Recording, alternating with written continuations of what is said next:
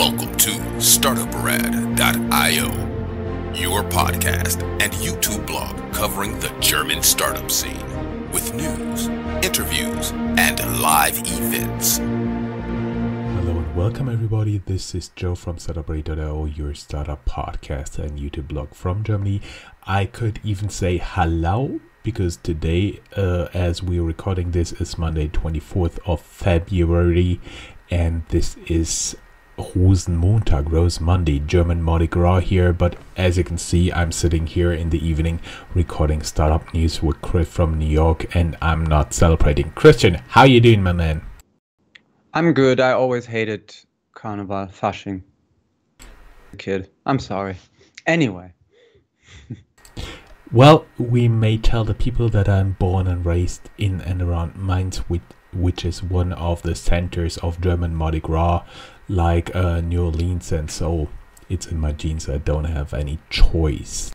Let us get to the show here.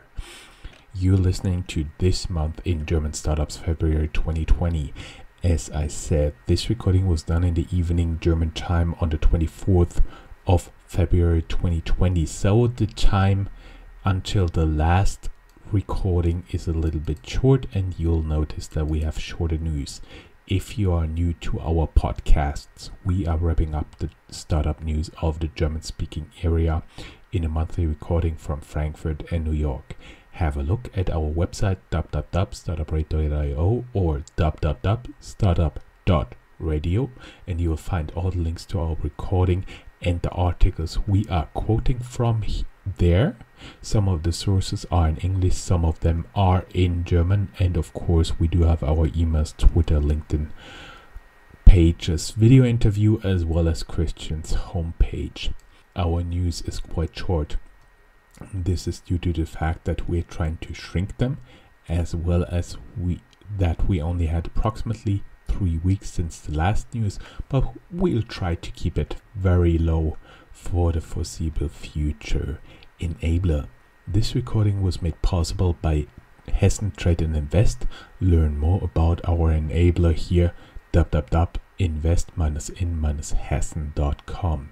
We're running Tech Startups Germany together with our enabler um, on startups at a Series A stage or even more mature video and audio podcasts. You can find a link here.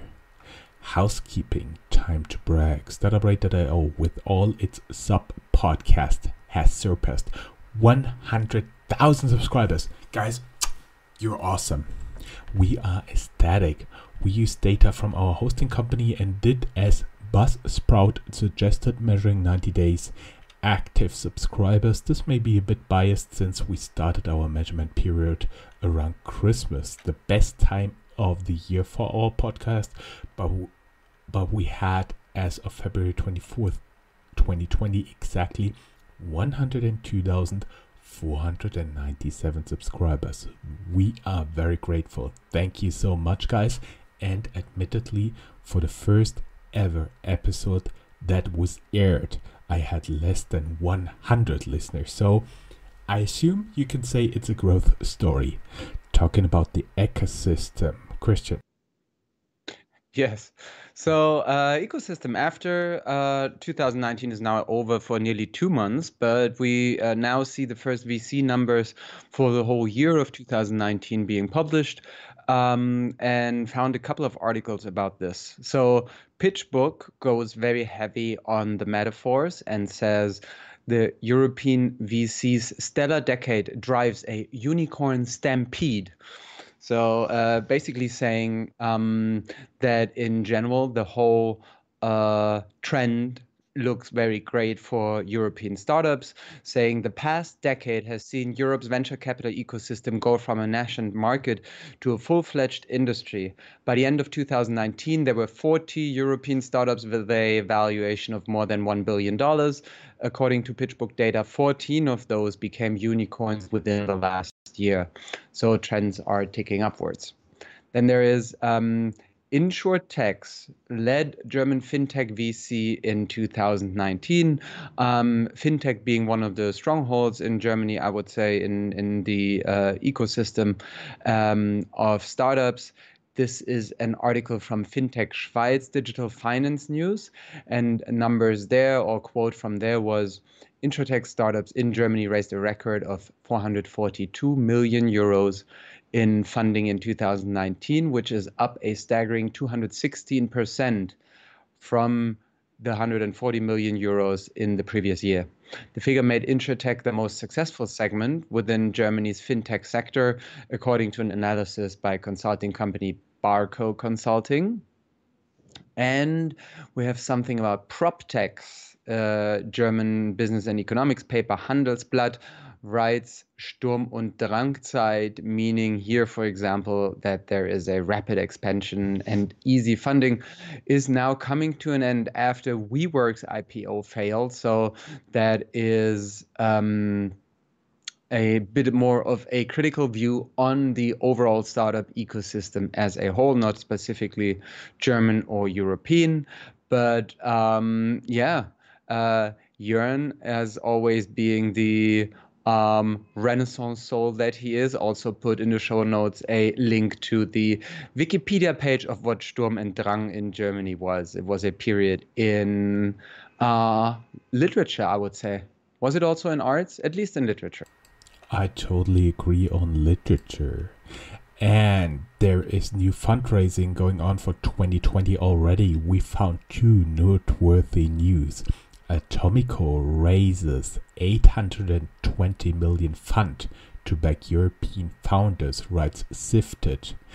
I quote from the article European venture capital firm Atomico has cemented its place in the ranks of venture capital royalty. It just added a new mega fund of 820 million. That's a far bigger than the funds announced by other European focused venture capital firms Balderton, Northzone, and Accel last year, and it brings Atomico's total assets under management to 2.7 billion US dollars. It raised its previous fund of 765 million in 2017. And there is, speaking about Renaissance, Da Vinci Capital, they announced a 277 million euro fund for European fintechs. I quote from the article from EU Startups Established in 2008, DaVinci Capital says it adds value to its portfolio companies by partnering with founders to improve corporate governance, financial performance, mergers and acquisitions, capital structure, and environmental and social policies. Da Vinci Capital has been seeded by DEG, a German development financing institution, who acts as an anchor investor for its new fund with an initial investment of 30 million. DEG is part of KfW, the German promotional bank, with a presence of around 80 representative offices worldwide. KfW promotes sustainable finance both in its domestic market in Germany and in international markets, including developing and emerging markets. Whew, that was a lot. Let's talk about hubs here. Frankfurt Rhine Main.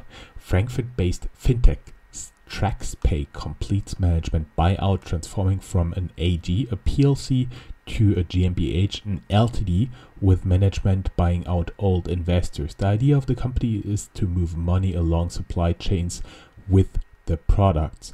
We had our first interview with them, including one of the now bought out investors in 2014, published October 31st. Wait, I have a typo there. 2014. You can tune in there and you can see we've come a long way since. Sdui, a Koblenz, Germany based provider of school apps extended its seed financing to around 2 million. Sdui is a startup providing tools for mobile communication in education, especially to schools. Then there is an article by Petro, our community manager. Discover the eight graduates from Founder Institute Frankfurt by Petro Ferreira on Hello Frankfurt. Related to it is our interview with three of the founders. It's a video or audio interview. Make your choice. And there is Savedroid AG. Gets ruling from the District Court, Amtsgericht in their favor. A former trustee has to hand over 3.8 million from ICO proceeds. You may remember them from the unfortunate PR stunt acting like a scam for one day.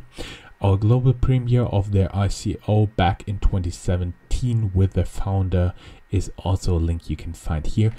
And the last one from Frankfurt before I hand over back to Chris. Frankfurt based big data startup Beta. We've interviewed them as well. You find links here. Released the world's first real time tradable crypto index. That's an achievement. Chris, what are you doing? Yeah, well, there's just a little thing to add from the not Frankfurt region, but from the Cologne region, Rhineland, um, which now is going to be the center of a new fund called Gründerfonds Rhineland. Um, it aims to close its fund at 60 million euros in order to support funders from the Rhineland region. Um, we have some more details about that in the show notes.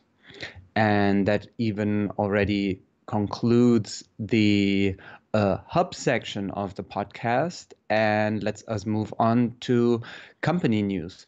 Um, we often talk about groceries and the German uh, retail sector here. And now, the retail giant Aldi, with its revenue of more than 30 billion euros, attacks meal kit companies like HelloFresh, 1.2 billion euros, or Marley Spoon, with its 64 1 million euros in revenue, and now sells uh, prep meals as well for a price of below 5 euros for a dinner for two.